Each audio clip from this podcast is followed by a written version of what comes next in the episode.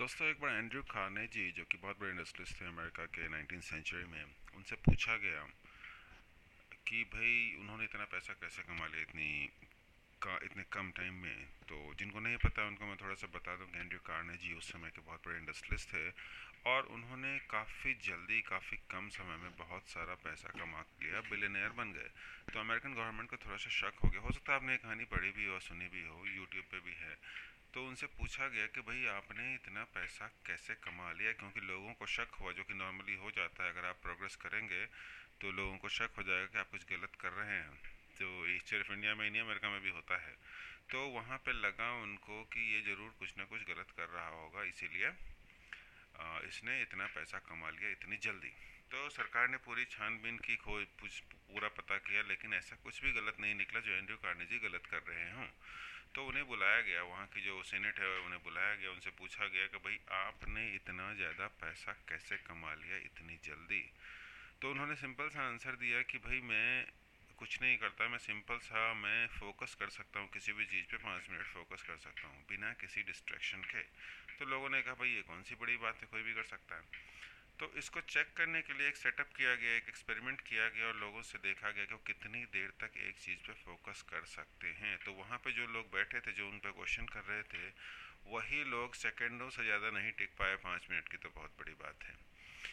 तो Andrew Carnegie का कहना था कि अगर आप किसी चीज़ पे फोकस कर सकते हैं, एक चीज़ पे एक बार में फोकस कर सकते हैं बिना डिस्ट्रैक्शन के तो आप उसे काम को अच्छी तरह से कर सकते हैं और यही वो करते थे। उन्होंने बहुत तरह के बिज़नेस किए, बहुत तरह के इंडस्ट्रीज़ में घुसे और सब में सक्सेसफुल होते चले गए। यही रीज़न था कि उन्होंने काफ़ी पैसा कमा लिया।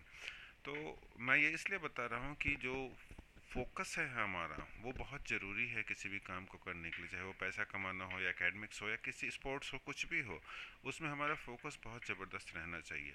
और उस फोकस को इम्प्रूव करने के लिए बहुत सारी चीज़ें ज़रूरी है इंपॉर्टेंट है जो आपके काम आ सकती है। और उसमें सबसे ज़्यादा इंपॉर्टेंट है कि जैसे अगर, सबसे इंपॉर्टेंट या कह लीजिए ज़रूरी है अगर आप करना चाहें तो मेडिटेशन मेडिटेशन आप कैसे करते हैं उसके बहुत सारे तरीके हैं और शुरुआत आप कर सकते हैं ब्रीदिंग एक्सरसाइज से। अगर आप सांस लेना भी ठीक से समझ जाएँ कि ब्रीदिंग कैसे होती है, लंबी लंबी साँसें कैसे लेते हैं तो समझ लीजिए आपने मेडिटेशन का पहला स्टेप आपने शुरू कर दिया।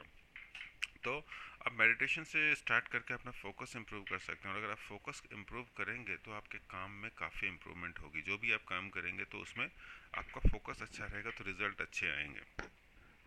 तो फोकस के लिए मेडिटेशन है, आप मेडिटेशन कर सकते हैं। मेडिटेशन के लिए सेम चीज़ मैंने आपको रिव्यू स्वामी डॉट कॉम पर लिखा है, आप चाहें तो वहाँ देख सकते हैं, पढ़ सकते हैं। वहाँ मैंने कुछ लिंक्स भी दे रखे हैं, आप और भी पढ़ सकते हैं। अमेजोन से प्रोडक्ट्स भी मंगा सकते हैं, जैसे वर्चुअल रियलिटी मेडिटेशन होता है। वो वर्चुअल रियलिटी आप जानते होंगे वर्चुअल रियलिटी का एक होता है, चश्मा जैसा होता है, उसे लगाते हैं तो आप उसी टाइम कहीं भी पहुँच सकते हैं। मतलब आपको ऐसा लगेगा आप उस जगह पे हैं। तो ये मेडिटेशन के लिए काफ़ी हेल्पफुल होता है। तो उसके भी मैंने लिंक दे दिए हैं रिव्यू स्वामी डॉट कॉम पर आप वहाँ से देख सकते हैं। तो फोक मेडिटेशन की शुरुआत आप वहाँ से कर सकते हैं, आपका फोकस काफ़ी इम्प्रूव हो जाएगा। दूसरा फोकस इम्प्रूव करने के लिए है, जो कि शायद बहुत मुश्किल है बहुत लोगों के लिए, सुबह जल्दी उठना। अगर आप सुबह जल्दी उठते हैं सनराइज़ से पहले, सूर्योदय से पहले अगर आप उठते हैं, इसके बारे में मैंने पहले भी पॉडकास्ट किया है, कि अगर आप सनराइज़ से पहले उठते हैं तो आपका फोकस वैसे ही बहुत अच्छा हो जाता है। आपको कुछ करने की ज़रूरत नहीं है आपका जो इम्प्रूवमेंट है फोकस में वैसे ही बहुत अच्छा हो जाता है। आप काम थोड़ा सा अच्छे से करते हैं, शांत दिमाग से करते हैं फोकस से करते हैं तो रिज़ल्ट अपने आप थोड़ा अच्छा आने लगता है। उसको थोड़ा आप और इन्हांस करना चाहें तो आप सूर्य नमस्कार कर सकते हैं, जो कि योगा का एक पार्ट है। सूर्य नमस्कार मतलब सन को प्रणाम करना सन सेल्यूटेशन जो कि हमारी संस्कृति और उसमें सिखाया जाता है बचपन से कि भाई सूरज को प्रणाम करो तो उसका रीज़न वही है कि जब आप सन को प्रणाम करते हैं तो आपका फोकस इम्प्रूव होता है। जब फोकस इम्प्रूव होता है तो आप जो भी काम करते हैं, चाहे वो पढ़ाई हो, व्यापार हो स्पोर्ट्स हो, कुछ भी हो तो उसमें आपका फोकस अच्छा रहता है तो रिज़ल्ट अच्छे आते हैं। ये हो गया।